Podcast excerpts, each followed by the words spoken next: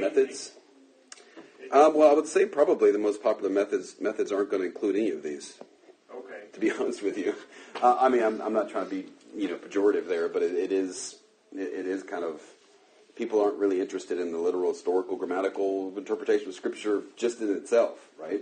Um, it's more of here read a verse and then springboard into whatever you want to talk about. So if they are going to be biblically based, usually they'll have some verses they'll read, and then that will just kind of give them a topic to the where they can start talking about the subject. Um, you know, we talk about our our approach to preaching is we're we're putting our nose in the passage and we're sticking there. We may we may pull out to go some other portion of scripture for a cross reference, but primary objective is to get the meaning of this text most preaching today is going to be more not worried about the meaning of that text. It just kind of uses a springboard to. Yeah, yeah, and not even topical. A lot of times, yeah, a lot of times it's just kind of grabbing that story and kind of just going off into, you know, springboard into whatever they want to talk about. Okay. Um, so, um, so it's important to understand everything in Scripture is either a preparation for the gospel a presentation of the gospel or a participation in the gospel. Um, and so every passage has in view, whether near or distant, whether future or past, the work of Christ on the cross. So this makes important because this then makes the scripture not on uh, not a parallel to like Aesop, Aesop's fables. There we go.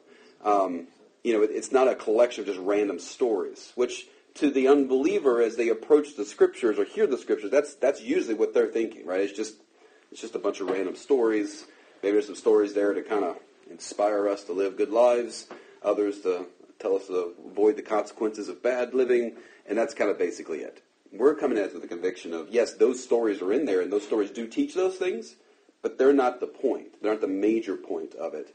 Um, we, we fit it into the context of the greater story of the gospel wherever we are. And so that prevents your sermon from become, uh, I remember reading your book, uh, Chapell's book that I, I recommended for you. He called it, he said, he called it that we, we have there's a, in the church there's a lot of synagogue sermons. Synagogue sermons. And the synagogue sermon he said basically is if you can get up on a Sunday morning and you can preach a passage of scripture and a Jewish rabbi can sit out there and amen you the whole time and walk out and go like, yeah, it's great, then you have failed. Right? And you can think you could if you don't connect it to the gospel, if you don't connect it to Christ, you could teach anything in the Old Testament and the rabbi would be like, yeah, sounds good. Right on because you're just teaching the principles that are there, right? And so that's we want to avoid the synagogue sermon. We want to be able to make sure wherever we are that we're connecting this into the bigger storyline. So um, in your your notes there, I gave you some passages. You see John five thirty nine. Uh, Jesus said, "You search." Speaking to religious leaders now who have basically memorized the entire Old Testament. He says, "You you you search the scriptures because you think that in them you have eternal life. In other words, you think that in keeping them and observing them, boom, there's eternal life. And he says, but it's they, speaking of the, the scriptures, that bear witness about me. So he's telling them right there, the point of this is not to abide by, live by the standards. It's to realize that all of that points to, to me. Uh, Matthew 22, 29, he says, you're wrong because you don't know the scriptures or the power of God. And this is in the context of a story. They were going back to the Old Testament and he's telling the religious leaders they don't you don't even know them and i can imagine being them you're like wait a minute hold on a second you're telling me i don't know i know it just ask me you know it's like the you know sword drill you know ask me i'll, I'll tell you well, you give me a passage i'll tell you where it's at or give me a give me an address and i'll give you the content all right they knew that but he says they didn't know it why because they they didn't know it as connected to him that's why they God could say literally they just don't know it. They're going back to that 2 Corinthians 4. They're blind because they can't see the glory of Christ in the scriptures. Um, Luke 24, 27, beginning with Moses and all the prophets, he interpreted them all the scriptures, the things concerned concerning himself. So he went through, I love that, with Moses, as your first five books of the Old Testament, and then all the prophets. You start thinking about that for a minute, and you go to like Obadiah, and you gotta read Obadiah, and you go, huh, where is where is uh, concerning Jesus in Obadiah, right? You're going, whoa, that does, but that's that's the thing. It's not just, you know, is there is there a secret hidden place or Jesus in there? No, the whole theme of it fits into the grander storyline, right? There's a lot of judgment and things along those lines. Obviously, that's going to point us to Christ, and so he could say that every every prophet, every book, literally had its theme as him. So Chapell, he says there, any sermon does not focus on Christ and his saving work and only provides marks of a good church or marks of a strong family or how to pray is to provide, he called it a subtext message that the listeners can complete themselves or make themselves acceptable to God. Even if the preacher does not say that, even if the preacher says many true things about the text, if the preacher does not put the text into the overall message of salvation by grace and the finished work of Christ, the listener will automatically hear through a moralistic grid.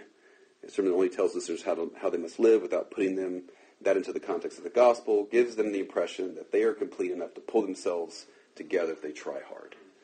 That's important. Again, you could be faithfully present the scriptures and not say that, and yet the default mode, I told you last week, like Luther said, the default mode of the, um, what did he say now? The religion is a deep default of the human heart. Meaning, what he means by that is, is our, our thought patterns, pretty much built around everything else in life, right? You do this, you get this. You, you don't do this, you don't get this, right? I mean, everything, you go to work, get a paycheck. No, it's just, you know, I do something, I get a result. So we approach the scriptures just like that too. All right, if I do this and I'll be loved by God, I do this, I'll be blessed. If I don't do this, I'm gonna, you know, I'm not gonna be blessed. And so we kind of have this whole mental grid that we go about it, and your audience is automatically thinking that, even if you never, even if you don't tell them to do it, they just will do it. It's just kind of default thoughts that they have. So that's what he's he's getting to. And I put at the bottom uh, there just a YouTube video, and I, I, didn't have time to show it today, but I wanted to uh, just at least have it have it in there for you. You can check that out and put it in. It's kind of a video. I've shown it before on a Sunday morning, but it kind of puts kind of shows um, how how the, the, the gospel kind of connects throughout the the uh, the Old Testament. All right. We'll, we'll, revisit this a little bit when we get to, to the, the preaching as well. Uh, it's, it's, it's part of that, but kind of gives you a little bit there. Um, on your page three, we have the, the tool principle. And so this is in light of both our mental and moral weakness. It is wise to check your understanding of a passage with other believers and trusted Bible teachers. Um, so this is um, this understanding that we we may have overlooked, may have misunderstood, we may wrongly emphasize some things in the passage as we go to pre- present it. It's important to check ourselves, go back to okay, let's find some trusted you know, writers, commentators. Um, I've got, I think I got eight shelves of books in my office, but three or four of those are devoted to commentaries. I mean, it's just loaded with them. Um, because I like to just go check. And, and, that, and I mean, emphasize what I said there. Check, go check. Don't run to them immediately. We talked about this last time. You know, trust the Spirit of God to lead you. You'll, you'll learn more, uh, and your and your sermon will actually be more I guess you say genuine or more raw and more real, more coming from your heart because you discovered things in the text than it was that someone else showed you. Um, so it's good to go there to check. It's good to go there if you're really stuck. You know, you may get to a, a verse and you may, you know, find a passage and be like, okay, I don't know what it means in 1 Peter 3 when it says, or uh, says Jesus went down to the depths and preached to the, um, you know, you know I'm talking about that, Pat. You're like, uh, what's going on there? Okay, there may be some times where you you may work really hard at it and go like, I still don't get it. Well, that's okay. Let's look at some commentaries to help get you started. But always make this kind of your last step as opposed to your first one. The, easy because of time restraints, things like that. We, we usually find ourselves trying to go there first. Um, I can't say I've never done that. I have. but it, the ideal is to actually not go there first, um, but to, uh, to rest on that. Well, you know that they're right, right? I mean, I guess True. You, read, you, you read enough and kind of get a consensus, right? Yeah. Yeah, and that's where, like, I put in your, your bibliography at the beginning. I gave you a couple commentary series that I, I feel, you know, they're really good. I gave you the one reference to Bar, Barclay. Be careful with him. But the other ones, I really, I really are overall trustworthy. If I see that volume of uh, the Pillar New Testament Commentary series, it really doesn't matter to me who the author is. I know that series is going to be trustworthy. It doesn't mean everything is, they're going to say is correct, but I know by and large it's going to be pretty, pretty spot on. Yeah. When I go and I'm stuck on a verse, Mm-hmm and I just can't seem to figure it out. I go to uh, several commentaries, and they totally leave that whole verse out. Yeah. yeah, you will find that too. But you know, what are you going to do? You know, that doesn't help. You just skip over the verse and go on to the next. Yeah, I'll tell you what, if you if you ever find you find somebody doesn't address something, there's a guy named Martyn Lloyd-Jones. If you get a commentary by him on like Romans or Ephesians, he doesn't skip a word. Let me tell you that. I mean, he's like I have a six volume commentary on Ephesians. Six volumes just on Ephesians, like a chapter per volume, and it's like the volumes aren't they aren't they're like small print, you know. So it's yeah, he, he's you know I think he has 16 volumes on Romans. It was almost like an entire volume devoted to every chapter. So yeah, so he's one of mine. I always remember like okay, if, if someone doesn't address this issue, he did. Uh, he he definitely had had. Um, You we're can doing that. online, right? Yeah, you can get his audio. I mean, he's he died back in 1980 something, but uh, but a lot of his audio is, is unavailable now online. But his commentaries as well. Yeah, he was a he was a pastor over in over in England. Um, the other part is in this this principle too is also learning to discuss that with others. I find that helpful too. Um, you know, it's it's advantageous for me. I'm in the office here. I can be looking at a passage figuring out, so I can go grab Brian or Justin or Eddie and be like, "Hey guys, what do you think about this?" And, I mean, I, I've got that kind of advantage in that way. But it, but it's good and helpful to find find people you can talk to, ask, and be like, "Hey, I've had plenty of people email me stuff and be like, "Hey, I was studying this and I don't know what this means. What do you what do you think?" And I'm like, oh, "Okay, great. I love doing that." So if you ever run across something and want to ask me something, that's fine too. But I think it's good to kind of find other people that you can talk to as well is helpful. All right? All right. So the application of Scripture, uh, key principle here is to remember, although there is only one interpretation, there can be multiple applications of a text. Um, also, one of the things you want to remember is we're, we're talking about now, what I'm not talking about is, is applying the sermon to the person out there. I'm talking about applying it to you first. So you got to be careful that you don't read and study a text and immediately jump to, oh, so and so, they could really hear this. You know, they really need to hear this. Or, oh, this reminds me of so and so. I hope they're present for this. You know, whatever. Like jump to first thing is for you. What is this text? How does it apply for me? How do I live this out? How do I apply this? Is the first place um, that you want to go. So uh, a couple of warnings we put there uh, in the text. Number one, wrong interpretation obviously leads to invalid application. So again, you want to get to the meaning and make sure you get it right uh, before you jump to application. Uh, as I said a minute ago, applied must be applied, not simply discovered by you. It's not enough just to discover things, but oh, that's a neat fact, or that's a cool insight I got. You got to find a way. How does what, what difference does this make in in my life? Um, uh, number three, there, warning, uh, must, no, must not go beyond what it says or means. That's going to be really important when you get to preaching. Um, say what it says, but don't go beyond what it says.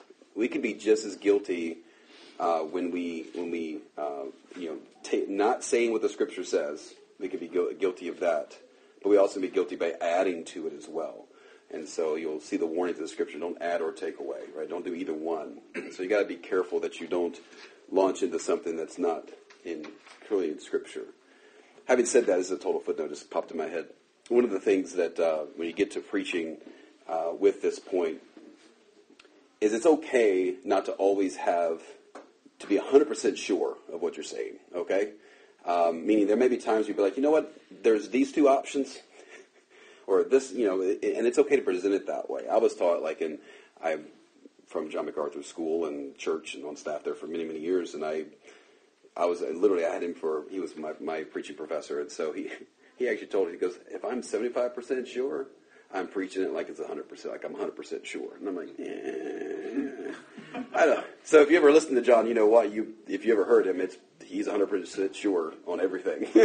so there's a reason for that. Um, I don't quite take that approach. I think it's better to be a little more uh, honest. I think people appreciate that too. If you're like, look, it says really, I really am not sure.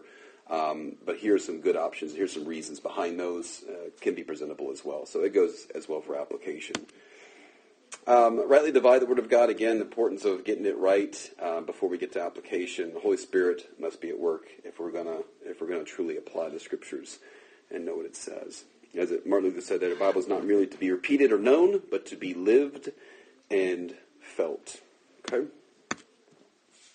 Uh, number eight, what are some principles of application of Scripture? Uh, a few things. We'll do these quickly. Uh, submission to God. Uh, true application will take place uh, only insofar as we truly submit it to God and His authoritative Word. And so this is where we basically, when we think about the Scriptures, we, from, from just from an image standpoint, we we don't stand over it, right? It stands over us. And so just kind of a submission to the text um, for our lives is going to be really important if we're going to con- convey that, right? Uh, secondly, a danger of moralism. Um, it's frighteningly easy in this step of Bible study to, subtly leave behind an attitude of dependence and drift into the realm of moralism um, or, or legalism. And so this is um, kind of become a, easy can become in your search of the scriptures, study of the scriptures can become a self-centered approach to make ourselves feel better. Be like, oh yeah, I totally nailed that one, right? I've got this, I got, I don't really need nothing to apply here. You know, I've, I've got this all taken care of. Uh, sometimes we can study the scriptures and, and look to teach them just to impress others with some nifty insights and cool things that we found. Uh, you want to be careful, again, self-examination of those things, that we're not doing it to impress others or even trying to placate God by being a good teacher in that way. Letter C, um, the here we go. Primary and secondary uh, applications. This is important when you get to application, especially when we get to the teaching part.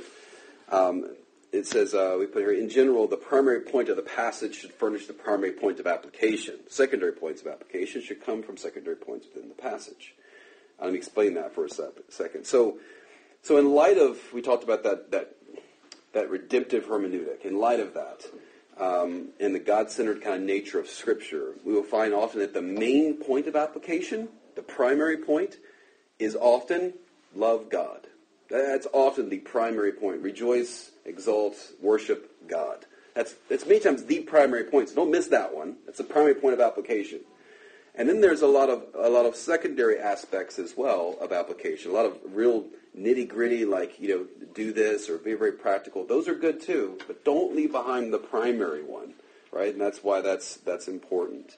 Uh, the more we grasp, and it's and actually the application to love God, which is the theme of Scripture, right? Jesus said, "What's the greatest commandment? Love God, love your neighbor."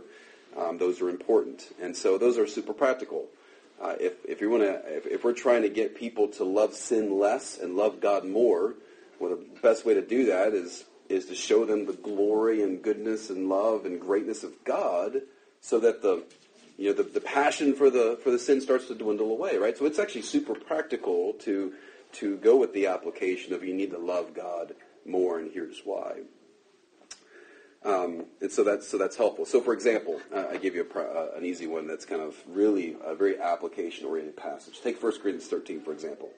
Super applicable, right? I mean, love is patient, love is kind. It's like, oh, that's an easy one. It's, I can get up there and tell people to be kind and patient.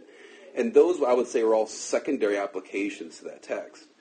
The, when, you, when you're going to put that passage in the overall theme of Scripture, what you're going to have to find out is, like, here's what love is. Well, where is that? Where is this who embodies this description of love? Well, you can take that whole passage and go like, well, yeah, this fits into the person of Christ. He he is the ultimate description of love. You go to First John, God is love, right? So that's our primary application: is look at the love of God, look at love of Christ. Now, now that's love like like He loves. That's the secondary application. Does that make sense? We were talking about when you're differentiating those two. Uh, it's important to, to get both of those. Uh, the letter D there, beyond the, the surface level, I gave you a very lengthy quote I won't read right now, but uh, this is from Thomas Chalmers. And this is um, the idea going b- beneath the surface level is to get to the, the heart uh, transformations, what you want. You want to not just appeal to the will of folks, you want to appeal to their affections. Um, he'll, he'll say here in this quote, this kind of main part of the quote is he'll talk about um, how, how we need an expulsive power of a new affection. It's what people need they need a, a, a, greater desire for God than they have a desire to, to go after sin, right? And so he would say that's what we need to go after. And so we need to deal with the sin kind of underneath the sin. So remember that when you're dealing with application, you want to deal with the sin underneath the sin. And a lot of times, um, you know, for example, you take the Ten Commandments. Well, you don't break commandments 2 through 10. You never break commandments 2 through 10 until you've broken number 1 first, which is what? You shall have no other God before me, right? When you do that, you're, you'll do any of these other nine, right? But this is all. That's why it's number one, is because that's that's the that's the real issue. That's the that's the sin underneath the sin. Commit adultery is a sin, but the reason they committed adultery, first of all, is because they had some other god before them, before God, right? And so it's always kind of going after that heart idol, uh, the heart motivations of uh, of of why they're in their situation. Uh, letter E. Yeah, go ahead. Rick. Matthew, can I ask you yep. in your first one? You said appeal to people's affections, mm-hmm. not, and I missed. Appeal to people's affection. What I'm saying by that is is appeal to not just to the will or the mind. You need to appeal to those because they need to change the way they think. They need to change how they're acting. But if you're going to motivate the will, if you're going to motivate a change of thought, you got to go after their affections. You got to go, what is it, what do they love, right? And the only way you're going to get them to go after what they love, if they're loving something they're not supposed to, is they're going to have to find something greater to love. And then what Thomas uh, Thomas Chalmers' quote there is simply saying that, and, and succinctly, is basically we have to love something, and we have to have an affection. We we can't turn the affection, you know, faucet off. It just flows. Um, it's like you know we were designed to worship. We worship. That's just what we do. That's how God made us. Well, the question is not if we're going to worship; it's who. And that's kind of what he's going after. We need to go after their affections and what they love. Affection, love, kind of similar. Uh, various realms of application. Um, we have a, a, text may have something to say regarding our desires, our words, our beliefs, our actions, our affections, or our thoughts. Those are different categories um, there. So we, the Bible shares content with intended purpose, expecting that we will respond with belief. In other ways, depending upon what it says, sometimes we are told to repent of a sin, obey God, live according to God's command. Other times, the design is for comfort, strengthen, courage, build up. There's lots of different ways of application that come down. Uh, lastly, uh, application summarize. Um, I'll just skip over that, but you can see the questions. These are what we're looking for here. You know, what does it show us to praise God for? These are just good questions to ask yourself as you're studying a passage. Go, okay, here's some ways we can apply it. What does it, uh, what does it show us to confess? What does it show us to inspire to or ask for? Is there an example for us to follow? Is there a command for us to obey? An error to avoid? promise to claim, a new thought about God himself. These are all different questions to ask yourself as you step away from the passage having studied it. Okay, let me answer these questions. What, realm of application are we looking at? Okay? All right, that gets us to where we need to be. See, it wasn't too bad. I wasn't too far off last class. I doubt highly I'll make it through this one, but we will try. All right, class four. Okay, presentation. As we talked about, there's the science side and the art side of things. We spent time here talking about the science last week and a little bit today. Um, and this is the, basically the idea of the science is that there are laws of exposition that control and govern uh, its effectiveness. There's fixed language rules. There's the, we talked about the exegesis, pulling out from the text, not importing, which is eisegesis. Uh, the hermeneutics rules just can't be broken. These are the rules, grammar, and structure that go into making it a science. Uh, we want to be careful. We're not. We don't apply those. We don't play fast and loose with the scriptures. We don't want to just haphazardly just throw it out. Uh, so it's really important that we do. We don't do that. And so, um, and then we get into the art side, and this is because it's an art because teaching is a medium of communication. Right? It's a means of delivery. Um, it involves much creativity, personality, and giftedness, and that's why you can have I'll have you one of the assignments I'll have you do is listen to three different three different pastors preach on the same passage, and you're going to hear three different kind of sermons. Now the meaning hopefully will be the same, but the way it's delivered, the way the the the emphasis maybe depending on that person's local context and the needs of the congregation, they may emphasize a certain portion of scripture more than the other because of the needs that are there. You're going to hear it. It's going to be, whoa, this is they were all true and right but man, they were packaged differently and delivered differently. This is that's makes this art. It's a craft, like any other area of life. Uh, you got to work on your craft, and uh, that's how this works. And so, um, so the difference again, this will be this will separate different sermons, and not the interpretation will be different. There's only one interpretation, but the uh, packaging and presenting may be very different. Okay. Um, and so they'll differ based on unique personalities, temperament, maturity, age, experience, giftedness. No two preachers, expositors are, are the same or wired the same. No two are at the same place of their journey. Um, depending on where they are, even in their walk with the Lord, will will determine some of the facets of of how they deliver. And so we get to art. We talk about out this part. We'll talk about outlining. We'll talk about introducing, concluding, transitions, and then we'll get into our last class more oratory skill sets in terms of how to deliver it uh, from a verbal standpoint. And so what we're doing here is we're taking our raw materials that we've worked on, the science part, we're taking all the information that we've gathered and creating a finished, presentable product. Okay, that's what we're looking for.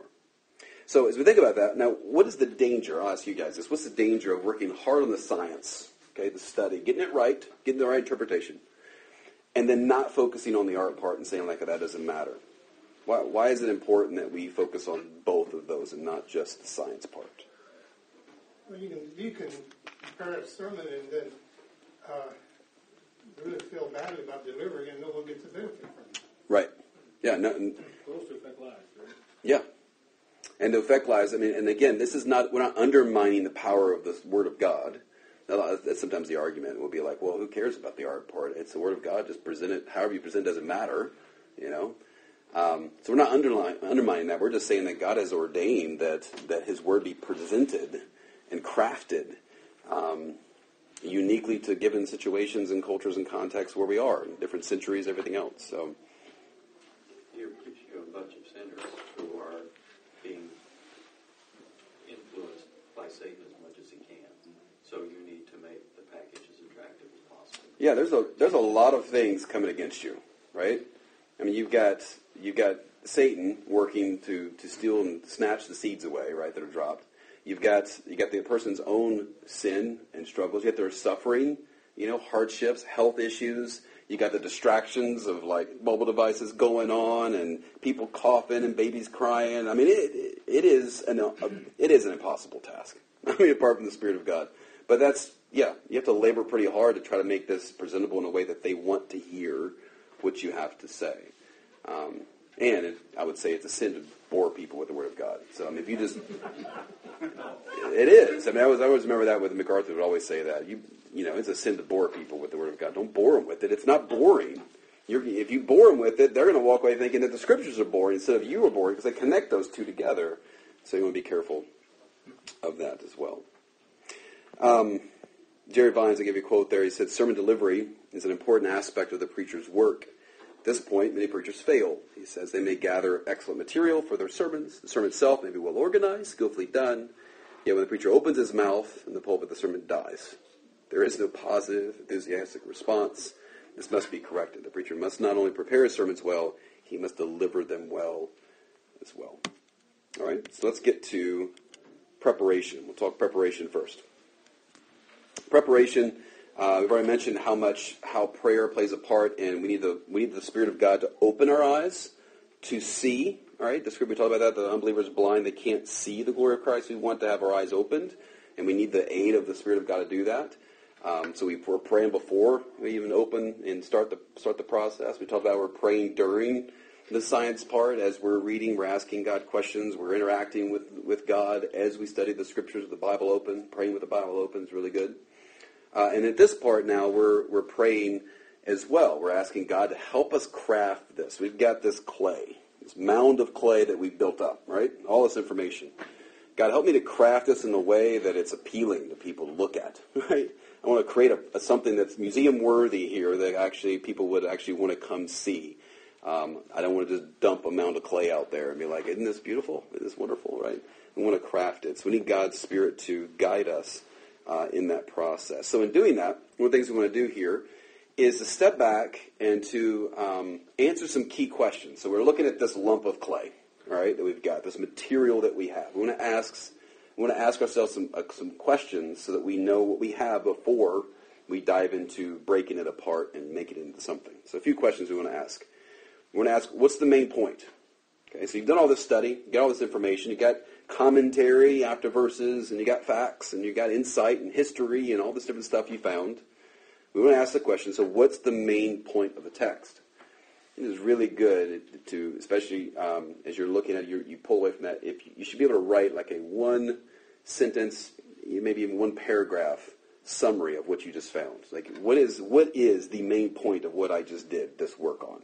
And so you want to be able to answer because if you can't answer that, they're not going to understand what you're saying, right? Because you, if you don't know the purpose or the meaning behind what it is that you've studied, it, you know, the Spirit of God obviously can can work through broken vessels. I get it. I'm sure God could do something with His Word, no matter no matter what happens. But it is important for us to be faithful. We need to make sure we answer the question: What's the main point? The other question you want to ask is, how do I support my findings? So all this, the answer to these questions is going to help us as we get to like outlining and those kind of things. How do I support my findings? In other words, here's the here's the purpose, here's the main point. How do I know that's the main point? Oh, okay. Here's how. So here again, another little paragraph would be helpful to write. Here's how, or bullet points. You can just here's how I can support It's like a like a lawyer I'm trying to present my arguments, my case. Here's the case. Here's why the defendant is is innocent. And here are my reasons. So that's what you want to be able to answer uh, in a given text that you have. Another question is what was going on in the writing of the text. See, now we're just we're just rehearsing a little bit of all the stuff that we've kind of done. What was going on in, in that the writing of the text? So here I'm getting making sure that I understand the history and the background of the passage. We talked about hermeneutics. The the historical interpretation is important. We believe that. That's why I have to answer this question. Do I know what was going on at the time of the writing? Again, maybe some bullet points would be helpful for that.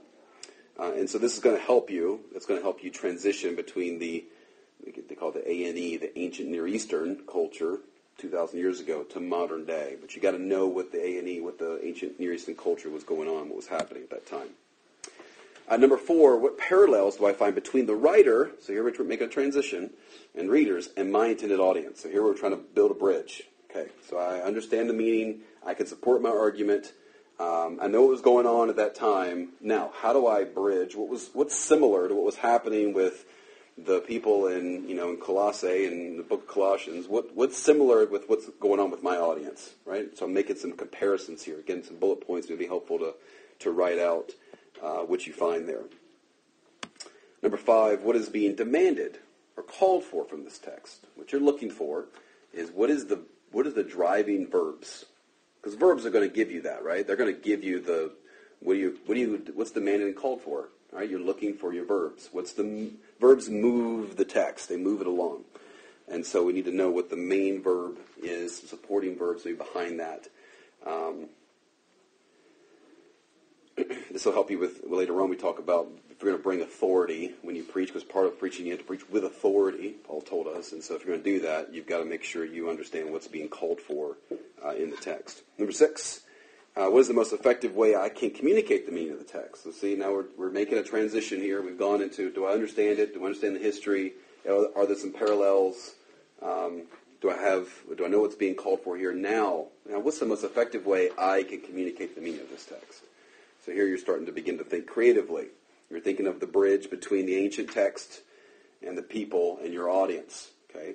You're thinking about the length of the bridge. You're thinking about the width of the bridge, the color of the bridge, support of the bridge. What's the best way I can communicate this uh, with them? And so at this point, what you want to maybe write down in your bullet points as you're taking notes in your, your passage is here. Here's where you can start writing out some, some just some, some things that jump off the page to you, some things the Spirit of God led to you, like some illustrations, you know, some, some things, oh man, this would be a good way to connect and help explain this. Start listing them. And you can come back later and we'll talk about filling it all in, but this is a good spot to begin to put those things in. Because you'll find, as you study, the process is not cut and dry like a five point process, and you sometimes five comes when you're studying one, right? The conclusion to your sermon may come when you're, you know, you're in the middle of the study and like, man, this is this thought came to my mind is a great way to conclude. Hey, write it down. This is what you're doing here. You're writing down those thoughts uh, as you go. And lastly, number seven, um, we're looking at, at uh, how is Jesus the hero of this passage. What by that is how, how is he uh, pointed to? Let's get to that pulling the camera out po- picture. Like how does this all fit into the grander storyline? And so these seven answers will help give you, move you to the crafting of the uh, of the of the sermon. All right? Any questions on that? All right. So I asking earlier, Dwayne, you asked me this one. The manuscript. Going to look at. Um, I know there's no chapter or verse on that, and it doesn't say in the Bible you must manuscript. Manuscript, by the way, if you don't know what that means, is you know you're writing out your sermon, what you're going to say word for word. And it includes like your illustrations and everything. It's just kind of written out. Um, I've always done that. That's the way I was taught, so I didn't know any different. So I'm kind of a kind of stuck in that habit because I've been doing it for 20 years. Uh, but I would never change it. I just absolutely love it, and I just want to give you a few reasons why I think it's I think it's helpful. Um, you just got to remember if if the kind of preaching we're talking about doing or teaching we're talking about doing is expository, I mean, we're going to go word by word, verse by verse. There's, and we're going to talk about history and grammar, right? The interpretation methods, the redemptive principle. There's a lot of information you're going to need to convey. And again, Spurgeon didn't do it. Spurgeon was a genius, and he could recall everything from from his mind. He came up with like a notepad with like three little points on it, and off he goes, right? And it's the greatest thing you ever heard. And you're like, well, that, that's unique. We're not you know, I don't think any of us in here are Spurgeon, right? So it's um, that was unique to him. So I wouldn't use him necessarily as an example to be like, well, he didn't, you know, didn't need an outline or didn't need a manuscript. So let me give you a few reasons for it, and I'll give you why I do it. Uh, number one is uh, clarity. So for me, this is I write myself clear. So if I if I can't write in a way that is clear to me, good luck getting them to think it's clear, right? And so I'm writing to make myself clear. It's good practice. Uh, you don't have to bring full manuscript into when you're teaching, but even if you even if you don't want to bring it up and you feel like it kind of binds you too much and you become too maybe wooden, it's hard to make a good delivery. I'd still do it as as actually a practice and a, and a way of writing yourself clear. Um, especially helps uh, to explain difficult passages. If you're in difficult sections of Scripture, it's uh, it's helpful to do that. Another one uh, here is uh, future notes.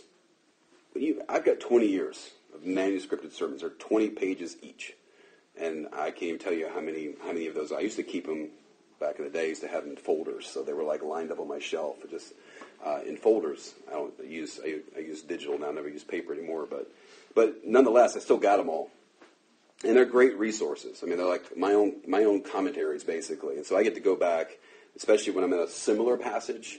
Um, if I'm teaching the Gospel of John, but I've already taught Matthew, you know, and um, and I've got a manuscript on, on, on a passage that Matthew teaches that John also comment, comments on. I can go to that and look at it and go like, okay, that helps me in my study. It actually helps also in your preparation time. When you're first starting, it takes a long time to get you don't, you don't have a lot of you don't have a lot of resources built up, a lot of material built up. But over time, it becomes easier, especially if you write it out.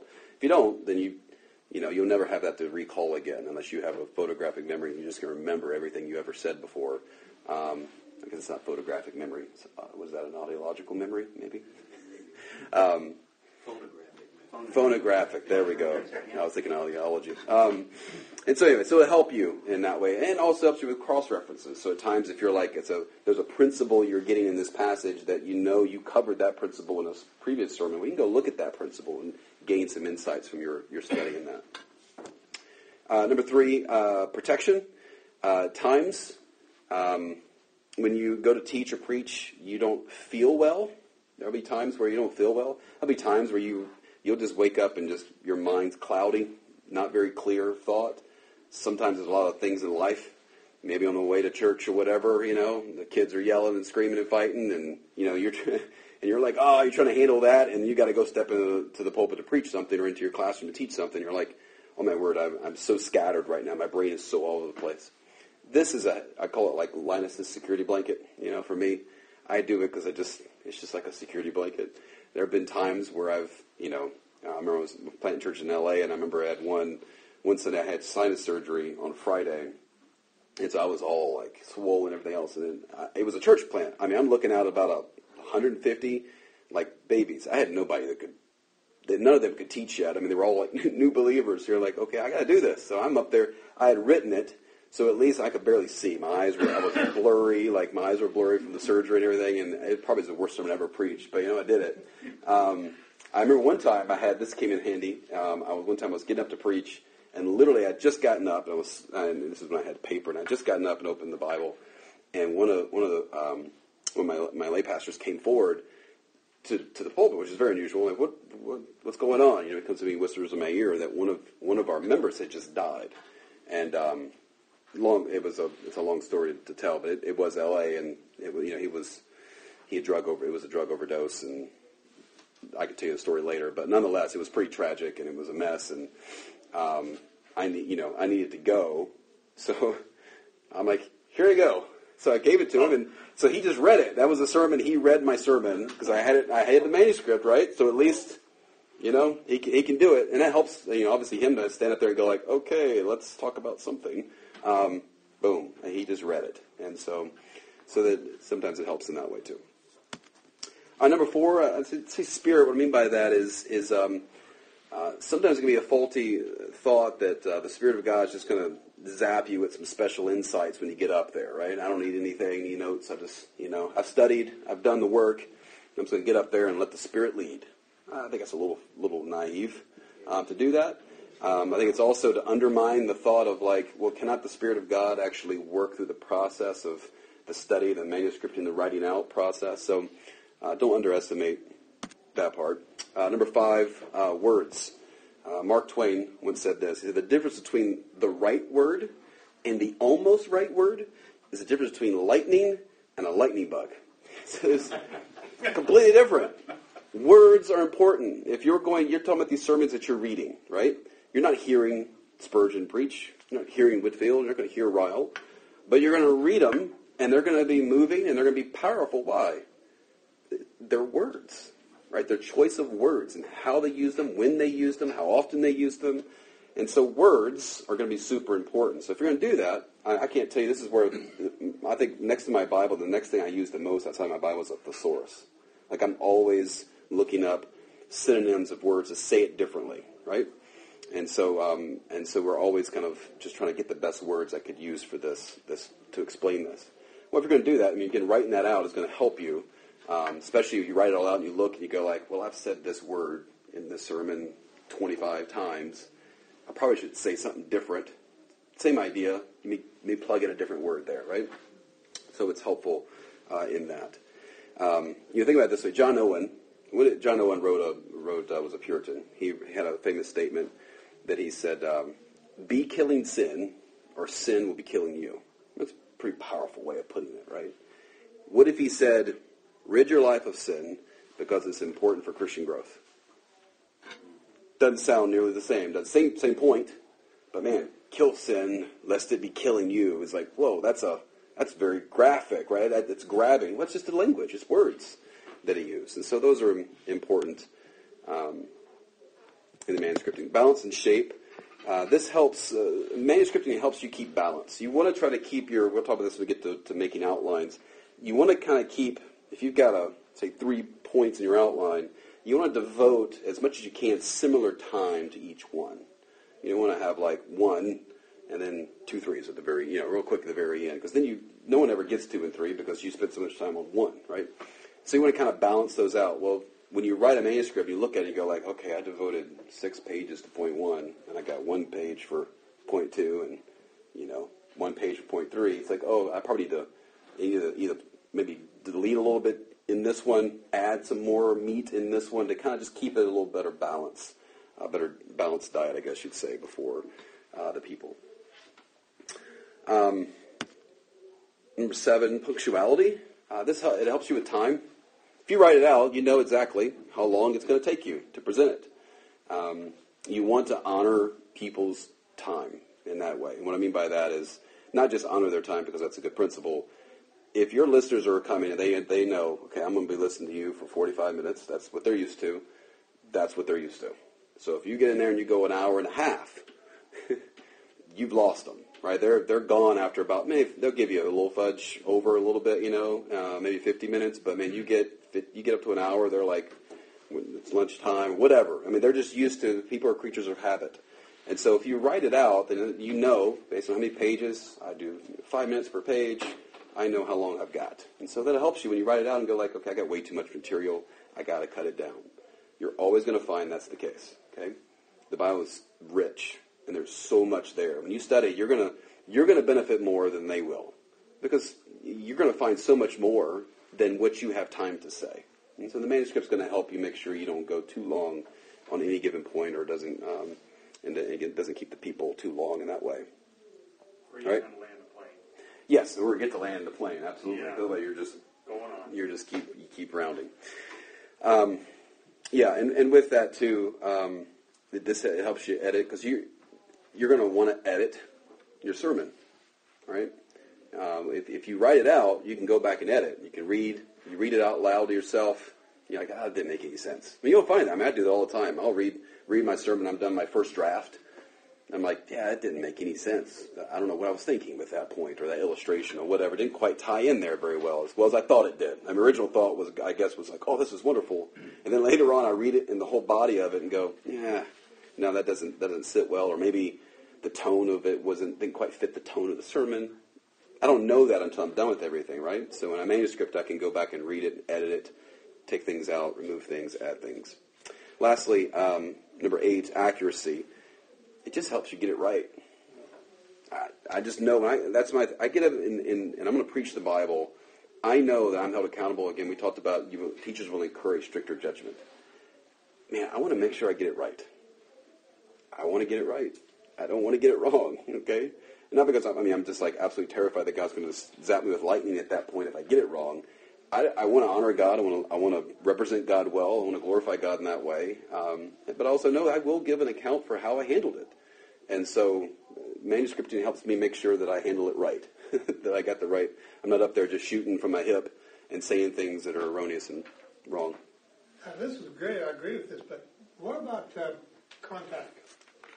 If, if you, if you uh, reading your manuscript, do you have as much contact with the audience as you would if you just had it online? It, it depends. You know, there, there's a give and take on that. And, and then one thing I'm not advocating is just to get up there and just read the whole thing and never make eye contact, because eye contact is going to be important. Um, you know, and, and there is the, the, the oratory skill of not having anything in front of you and just standing and talking is going to be, you know, that's a powerful oratory skill. That's why Spurgeon was so good. He didn't need anything. He didn't need any of this stuff. He just could just talk to you and talk to everybody and go on and it'd just be perfect. Um, so for me, it's like a little bit of trade-off. I know I'm not going to be as dynamic from the oratory standpoint, but I but I'm going to default. I want to be accurate first, um, as being my main objective. Uh, when I I bring a manuscript in, I go through and I highlight. So even like right now, as I'm talking to you, you know, mine's got I got yellow highlights on the points I actually am going to say. The other stuff I'm not actually quite saying, but I kind of remember generally some of those things. The yellow makes sure I'm on. The, I'm on. I'm keeping pace. My highlight. When I did it on paper, I used to, you know, I would highlight things. I would red red circle things were, you know, bold things or italics things. All questions I put in italics. All major points or major things I want to make sure I say bold. Um, and then I just highlight in yellow to kind of keep myself making sure I'm on pace and I'm on the right spot. That's kind of just methods. I'd, I'd put little, you know, a lot of times I would make an illustration. If I was had paper, I would I would usually put like a little window, a little red window there to to, to help me realize, oh yeah, I'm an I'm an illustration. A lot of illustrations I don't read them because they're usually a story or hopefully something I, I can just talk about without having to to go that way. Have you ever preached in, and uh, maybe got a different, change your, your direction because you can tell that the audience wasn't reacting like you Yes. Yeah, I have. I have not completely abandoned the manuscript, but I have at times realized that was enough for that point. I realized I've kind of hit, I beat that dead horse, and I realized that I'm starting to lose people. I'm just going to skip ahead and go to the next one. I've done that before. Um, I've added some illustrations before because I realized people were kind of got this look, you know, the head's kind of tilted sideways, like I'm not getting what you're saying. And I'm going, okay, let me think of a different. I thought this would work, what I had written down, but apparently it's not because people are looking at me with that question mark. Let me, you my mind. And that's a dynamic thing about teaching is like I've got in my one one side of my brain is like going off of what I've written. The other side, I'm dialoguing with God. uh, Lord, help me here and help me communicate this differently. Apparently, this is not working, right? So I'm having this dual conversation going on. Mouth's coming out this way, thoughts going that way. Um, there's a lot going on during that time. But yes, so I have, and sometimes I've actually, things that I've cut out of my study that I thought, ah, I'm not going to bring that part up. I just find uh, sometimes it's like the Spirit wanted me to actually use that, and next thing you know, it's in my head, and like, oh, well, I didn't plan on talking about that, but okay, let's talk about this. Yeah, so so there are times definitely it's not a not chained to it, but it's a nice, especially from a preparation standpoint. I'm I'm a big fan of it.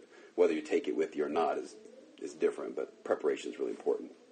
I was just going to say, you, you won't know as much about how the audience is reacting if your nose is buried in the Sure. script. Be Sure. familiar with it, memorize as much as you can. Yep. But it sounds like to me though you're using you're not reading word for word. Sometimes. No, I'm not. You're, it's concepts. It's all there. It's word for there. word's there, but You're adding in some of your own words in it, or Guess because you're not saying that word, or are you? You just know what it's going to say because you've written it. Right. I mean, I've memorized portions of it already, right? So I've memorized good chunks of it. I have it all with me to make sure I'm just on pace and I'm at the right place. Because sometimes, you know, I did this a few weeks ago. Sometimes I was I would talk about something, and I realized like, oh no, that was that was for the next point. you know, I'm saying? I've, I've done that before. You know, I'm like, oh no, where am I? You know. Um, so Well, you know, because it's interesting because that you know our new curriculum for life group is written out. Mhm. Reality is, is if you wanted to, you could read down, but I find that hard. I can't. This whole manuscripting is going to be hard for me because I'm not. That, so it'll be a good discipline. Yeah, it, like I said, I'm not advocating you just get up there and just read it, Yeah. you know, head down. I'm just saying that's a great way of preparing yourself to make sure you're clear. I said the number one thing here I put down clarity. It just I find writing myself clear, going back and reading what I'm going to say, though I may not say everything that I'm reading. Right, I, I, there's some some uh, some ways of, of you know going off of that, but. All right, am I clear? Is this clear? Does this make sense to me? Because if it doesn't make sense to me, it's not going to make sense to them, right? And even if it's clear to me, it's still not going to be clear to them. But I got a better chance, you know. That's what I was going to emphasize. Oftentimes, even in other aspects of life, you're talking to someone, when people think the idea is clear when it's in their mind, Mhm. you say, "Well, can you write that down?" Uh, And when people you, you get them try to articulate it, it's not as clear as they think. Yeah. So, Yep. I, say all the time at work. It's like, well, can you write write down what you're actually thinking or saying or Mhm. proposing?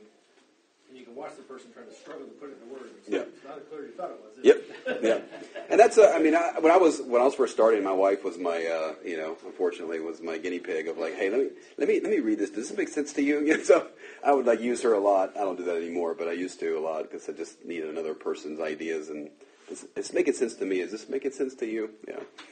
So, all right, um, number three there, the reading of Scripture. Um, obviously the word of God's meant to be read, right? So we we see as part of that even there in 1 Timothy 4:13, Paul says to devote yourself to public reading of scripture, to exhortation, and to teaching. I think he's given us there the entire preaching process, okay? And scripture reading is part of that process. So it is important. Um, don't, don't underestimate just the power of reading it. I mean, I, told you this last time, but I mean, think about it. That's, that's the one time in the entire service where they're literally just going to hear God speak.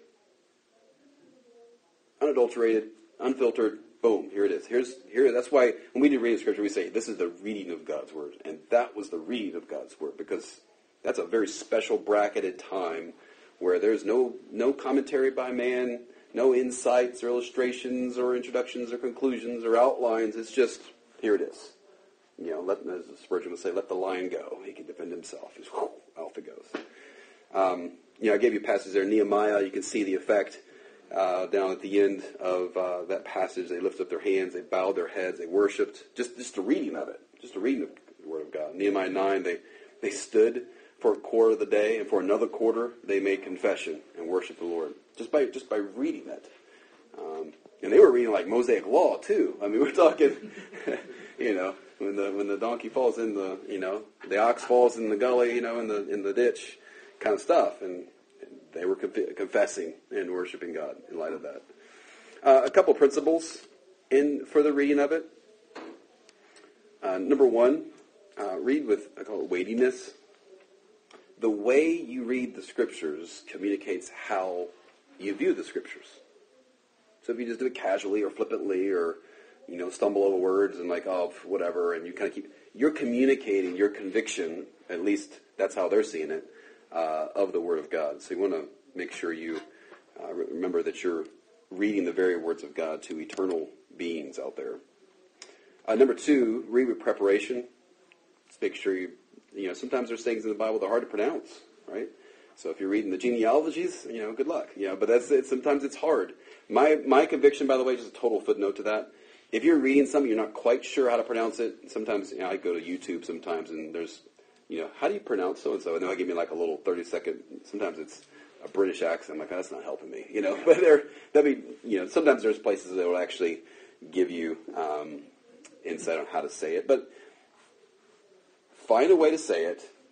There is no sometimes inspired way to say people's names. Sometimes you get into Luke and Acts, you start reading Tetrarchs and all these different names of people, and you're like, uh, I don't know how to say that exactly. Just say it with conviction. Okay? Figure out how you're going to say it, and just say it. Ninety percent of the people aren't going to. Ninety-five percent of people aren't going to think. Aren't going to think a single thing about it. They're just going to move right on. They're going to assume that's how it's said, right? And it, this is my MacArthur thing. If you're seventy-five percent sure how it's said, hundred percent say it. But don't you know, don't get up there and be like, oh, I think it, you know, uh, I think it's pronounced this way. No, don't do that. Just find a way to say it best you can, and then just say it the way you're going to say it, and just move. Um, it just, it just when you start fumbling around with words up there, you, again, kind of communicates to the audience member, it doesn't mean it's true, but the audience member, it's like, well, I guess they're not very well prepared. They didn't really, they really take this very seriously. I mean, there's all kinds of thoughts that go in people's heads when you're up there bumbling around, you're trying to figure out how to say a word. Um, so just have conviction on it. And, and when I have to read scripture publicly for anything, especially the genealogies that Yes. Justin stuck me with, um, you know, I printed it out on paper, um, you know, from a website or whatever, Mm-hmm. and then I annotated, I marked it with all the pronunciation. Yeah, a lot of times I'll, I've got a I'll, lot of tough ones, and it's a lot of times I'll rewrite it if, if I'm actually got a printed version of it. Because a lot of times I, I read from the printed part I've got on my screen. I'll, a lot of times I'll rewrite it in ways that I, you know, ways that you know the ways that I hear it. So it's not spelled rightly, but it's spelled in you know from a pronunciation standpoint where I can. Phonetically. Yeah, phonetically. Uh, number three, uh, read with emphasis. Uh, this is gonna if you're you're the one delivering it, right? So you're reading it. Um, determine ahead of time what'll be emphasized. You already know where you're going with this text, right? You've already prepared this part. You've written. You know what you know where you're going. Um, so based on what your main points are or what your outline is, you want to uh, help the audience take note of key parts of the passage as you read it. Okay? So uh, you can use a pause. If you if you read something, you get to a point, you're like, that's a really important point. You can kind of take a little extra pause after that let people sit with them for a second before you move on, because that's a point you really want to emphasize. Well, let them realize that by just don't say, okay, and this is a really important part. Listen closely. Just read it, but just if you pause for a moment at, at certain points, people will get, oh, okay. Or if you kind of raise your voice at certain points, if there's repetition in the passage. If you go to Psalm 42, for example, and David says the same thing twice, you know, why are you downcast, O my soul? Um, if you read both of those the same way, uh, maybe differently than read the rest in terms of your your, your voice and, and um, influx of your voice or the, the depth of it or the speed of it or whatever will help communicate. Oh, that was. Oh, he just said that, didn't he? You know, they'll pick it up by how you read it. They'll they'll realize. Oh, you. Oh, you just the way you read that's the way you read that. Oh, he did say the same thing. They're already making connections in the passage that you want them to make just by how you read it. So that's that's why that's an, an important aspect. You try to keep the emotions out of it a little bit. In other words, not too much. Um, it depends. I mean, you, you don't want to be overly dramatic, right? That you're you kind of are you're becoming the performance, Yeah. right? So, um, but there, there's times where I would vary my voice based on if I'm reading in the Gospel of John and I'm reading, say, you know, you John said this, and then turn, Jesus turned and he said. I'll usually pause for a second. That's it's kind of weighty. What did Jesus say? Not not that I'm trying to give a wrong idea of the inspiration of Scripture. Obviously, what John said, Jesus said, are going to be inspired. But just I'm going to kind of bring a little weight to that, or I may read that a little differently, or Exodus and God speaks from the burning bush. You know, I mean, it's there's some weightiness aspects to it. You know. Uh, read with pace. Number four. Uh, this is um, realizing you don't want to read too fast. I still have a problem with just talking fast. It's just always, I am literally five times slower than I used to be.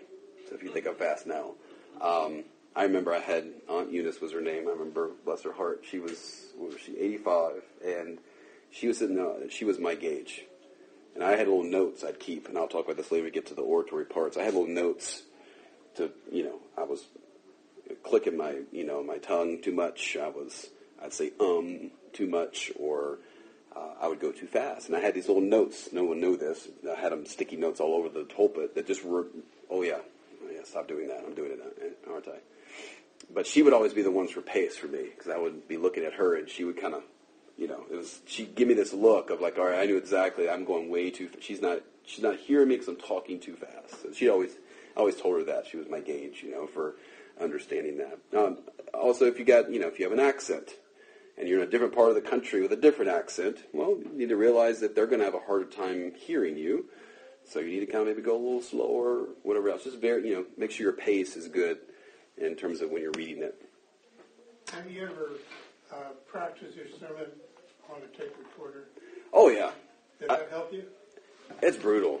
Uh, it's the the worst part. What one of my professors made us do was, uh, and I thought about doing this with you, but uh, if you want to, you can. But uh, we did we recorded it, and he made us go back and watch it, the whole thing, take notes on, you know, your your oratory skill part. But then he wanted us to then go back and then fast forward it 10 times as fast and go through it and watch yourself. And the reason he wanted to do that because he wanted to get to mannerisms. Because sometimes you lean on certain, you know, you're doing this number, and all of a sudden, the fa- this fast forward it, you're just, you get the same motion. You don't realize it, but you fast forward it, you realize, man, I'm like flapping like a bird up there. My arms are doing the same thing every time. You're just trying to learn to, to balance your hands and how you use them and things like that. So, so the videotape can be helpful.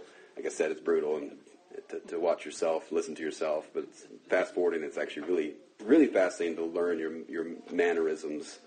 Um, so, uh, read with expression. I was talking about this a second ago.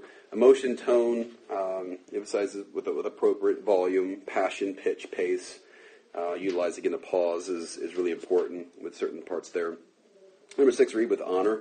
Uh, this is we do it here. Uh, this is the way I've always done it. I just I like it. I did Nehemiah's day. He had him stand, you know, and I just like that part. Just stand for the reading of God's word. I mean, they did it. I always say if it's a problem, it's like well they did it for a quarter of the day, so we're only talking like three to five minutes here. It's okay. We can handle it. We can do it. so uh, I like to, to have them stand. I always say the we do it here, right? This is the reading of God's word, and then we finish. This was the reading of God's word. It's just brackets to kind of conclude like that was God's word speaking to us. Yeah. Just one thought there, you know, the President of the United States came or somebody of high authority, we stand. Right. Absolutely. Yep. All right, introductions. Let's talk introductions here. All right, this will be fun. Um, introduction to a sermon is going to be uh, crucial uh, for your audience to, to capture their attention or lose them. You got five minutes, right, at most, to where they're going to go like, okay, I want to hear what he has to say, or I don't want to hear what he has to say. So the introduction is going to be vitally important for us. Uh, they're going to decide, you know, um, you know, unfortunately, it's just the way it goes. I know it shouldn't be that way, but they're going to decide mentally. They not get up and walk out, but mentally they're going to decide, oh, okay, it's a good time for a nap, or, or okay, I'm, I'm really interested in this. So that's why introductions are really, really important. Uh, you want to pique their interest. Um, you've got a you got a lot of freedom in this one. Probably the most freedom of any part of the, the, the part we'll do is introduction. Be creative in how we do it. Lots of different ways to do it. Okay. So let's look at some principles here.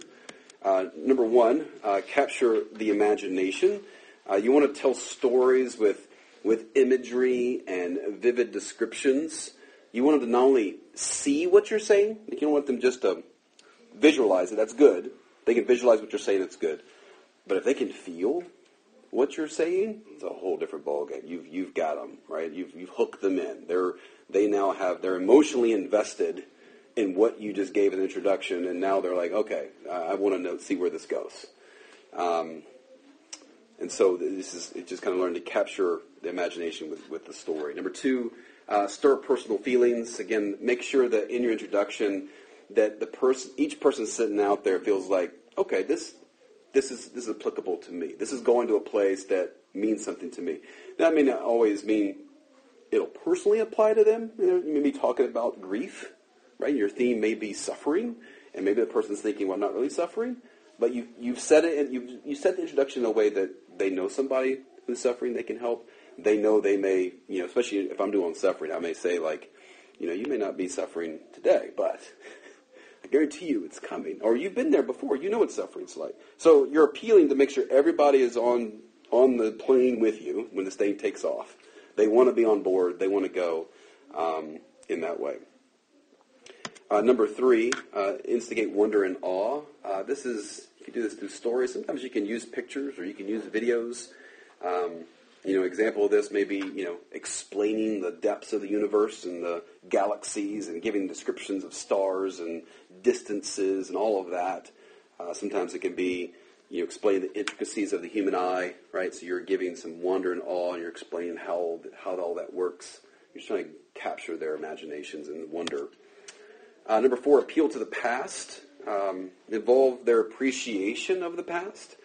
It's especially good for older audiences, right? Telling things of back when um, that they'll they'll enjoy reminiscing about certain parts. You'll capture their attention just because you're telling a story of, you know, when they were younger and they loved that, you know, part of uh, part of um, that life. It could be an old sports story, an old historical event that took place. Uh, number five, stir anxiety for the future. Sometimes explain how things could be or will be in the future. It has a way of grabbing people's attention. Um, you know, proper fear, and it promotes your hearers to want hope. They want to they want to have a solution, right? So you stirred some fears of like, oh no, this is Christ is coming back anytime, and you've kind of given this introduction. All right, I, I need I need some hope here. Calm my fears.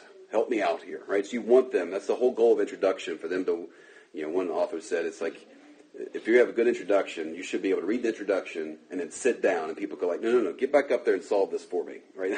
you you need to give me give me a solution to that, right? So you want to stir that inside of them.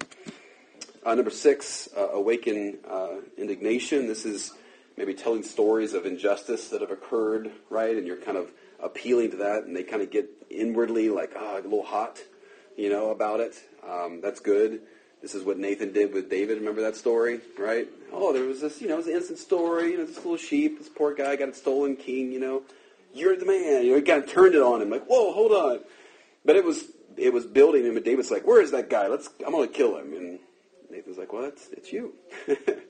so you know, that's a way of kind of awakening that inside of inside of them. Uh, number seven, there, prompt compassion.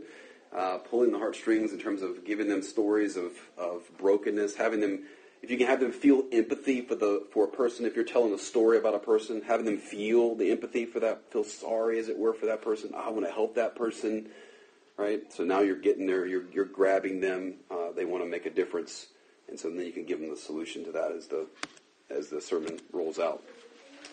Uh, different kinds of introductions here on page ten. Uh, I'll give you some different ones. You've got uh, human is- human interest account. Think of like a news story. People love to hear a story, um, and so if you can involve your personal life in a story, that's helpful too. Having them get to know you, relate to you in that way is helpful. Um, the striking story can immediately engage the listener to the sermon. Uh, it's a good occasion um, to do that. Be, I would say the one warning to that, a caveat to that: be careful of being the hero of all your stories. Okay, people pick up on that eventually and realize this guy's not real. How in the world is he the hero of all the stories that he tells? Um, if you're going to use someone else that's in your audience as a story, always ask permission. Even if you're like, oh, they won't mind. I've done it before, and they they have minded, and kind of got me in trouble. you know, so this is especially true of your family. Okay, so if you're going to use an illustration of your life or illustration of your children, make sure they you ask them um, permission for that if you're going to use a story about them. And so this is again one of those ways of, of building bridges from the congregation to the biblical text. Your story is kind of taking them. You're starting in the, in the present and you're working your way back to get into the text. Uh, historical accounts, Again, this is just using incidents from history, world history, church history, American history, sports history. These can be great ways of, of bringing about uh, introductions. A declaration or startling statements. You know, to start a sermon off with a statement can be pretty powerful. You know, um, and you could say, you know, apart from Christ, you will perish. And they just kind of stand there for a second. You're like, whoa, that's that's a little provocative. That's a that's a strong statement. That kind of grabs their attention. You can't do that every time, right? This is the whole thing. You got to vary your approaches. You can't do the same approach every time. All right, here comes a startling statement to open up his sermon. You know, then it doesn't mean anything. It's not startling anymore because they expect it. Um, sometimes, um, yeah, it can be good. I, I've, I've preached a sermon before where I had the there's a thing called the death clock where you can put in like like your age and medical issue, whatever, and it'll kind of give you your countdown to how long you have to you die, basically.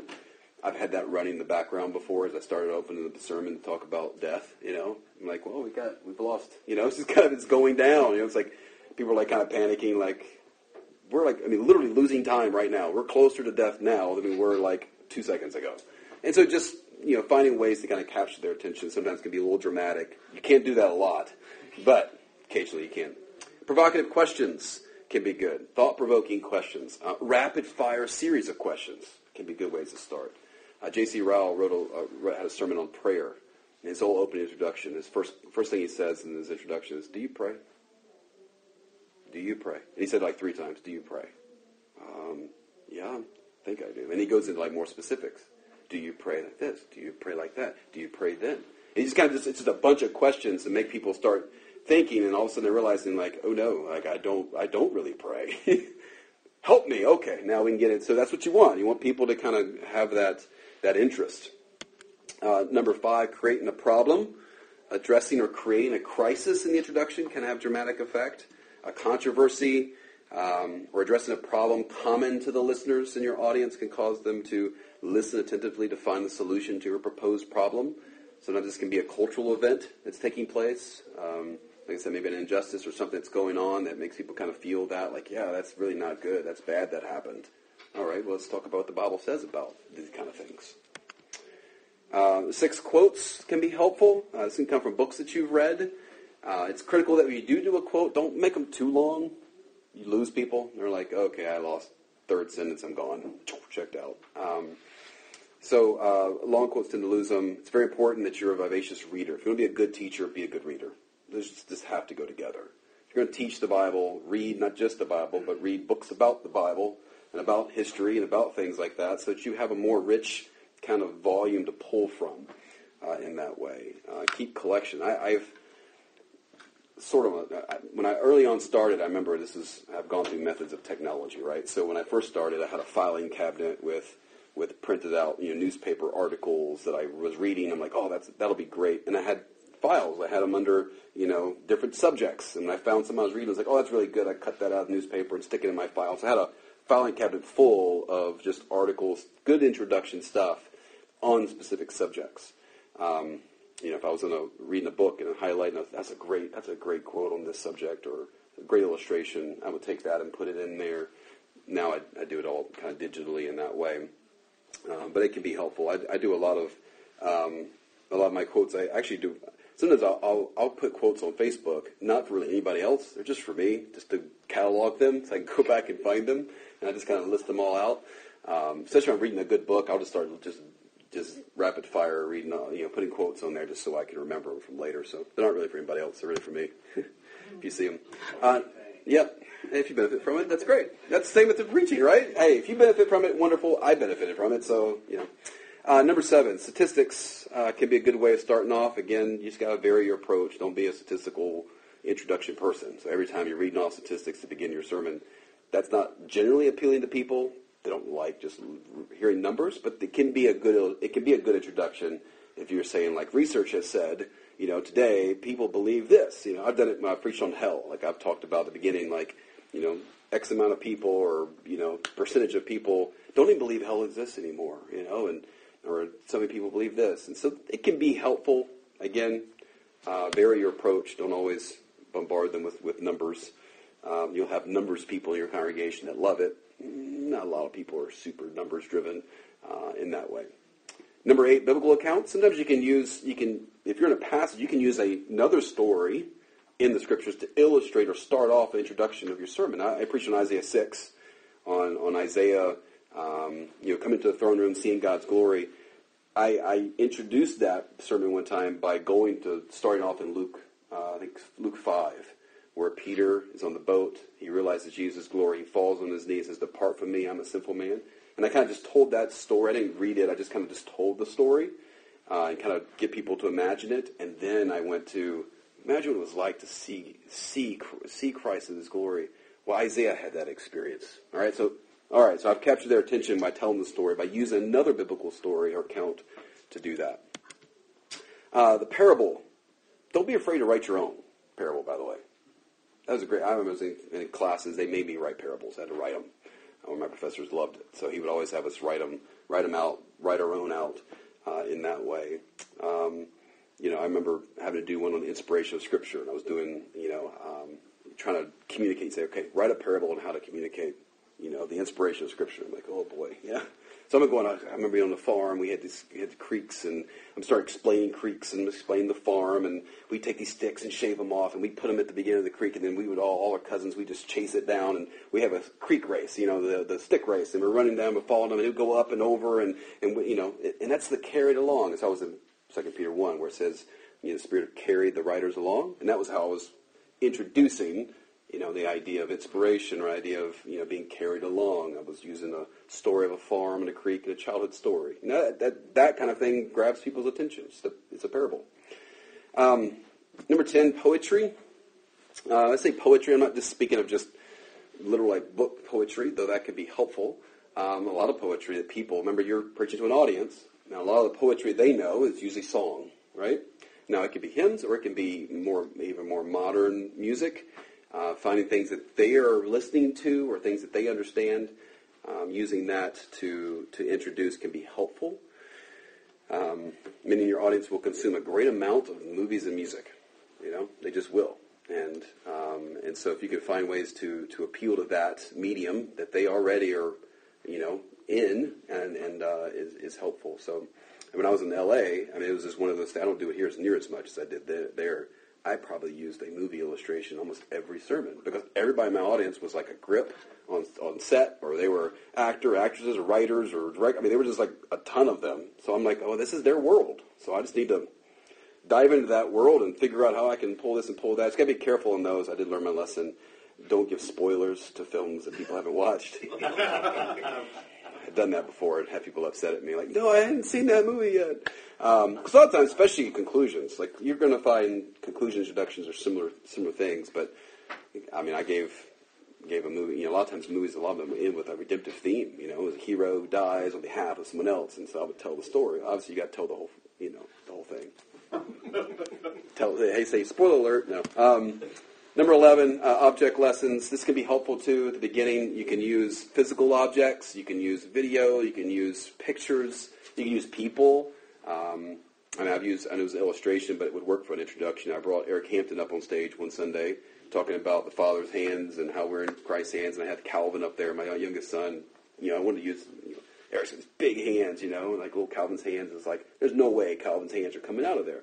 Oh, you know, they see that. That's a visual presentation uh, for them, and you can do that as a way of introducing those accounts. Um, I think that will bring us to our conclusion here. Not a very good job of landing the plane in the middle of this. is not a good way to do a sermon, by the way. It's just stop. But that's what we're going to have to do because I want to kind of I want to get to page 11, talk about those in more detail there. Okay. All right. So we'll um, we won't be meeting next Sunday.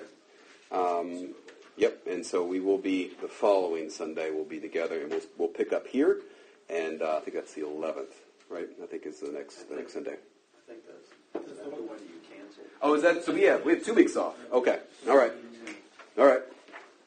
Be back to the. 18. Yep. well, yeah. That's, well, that's why. So I, I put on the hub. I put the whole um, the whole class on teach on canonicity, which I figured you can just read that. Uh, since some of you guys, half you guys are going to be gone, it'd be better to let's just give you that. You can read that, and let's get into more of the nuts and bolts stuff here. So, um, all right. So we'll pick up on page 11 in two weeks, uh, talking about introductions, and uh, we'll work our way. We, we'll have a lot of work to do we get there. All right. So in that, there's a couple assignments. So realize that there are two weeks off, but students, you have work to do. All right. So make sure you um, you you cover those. Go to the original. Um, um, bibliography and the, the, assignments I gave you there and follow that as a track for each class. So this is, we need to do um, what would be, I don't have mine in front of me, but it'll be what? What's next? It's uh, Ryle, isn't it? Ryle. So we have Ryle, and then what's the next assignment after that? Three expository Yeah, so, so go ahead and you know, take care of those those items. Um, one, two, three, actually. So you have the, what's the next assignment after that? Because we're, mi- we're missing one, two classes, Well, and then come back it's for a third. Jesus' use of parables, illustrations, and word pictures. Okay. So, so those are all things to be, you know, you got time to do those. I gave you some recommendations, by the way, for the three expositors listening to those. You don't have to use those guys. Those are just recommended if you're looking for somebody. Um, you know, you can find a lot. Most you can find most of them free online somewhere in that way. Any, any other questions? Awesome. We pray. Father, thank you for our time. Pray that you continue to train us, teach us, uh, equip us to, uh, to be communicators of your word. In Jesus' name, amen.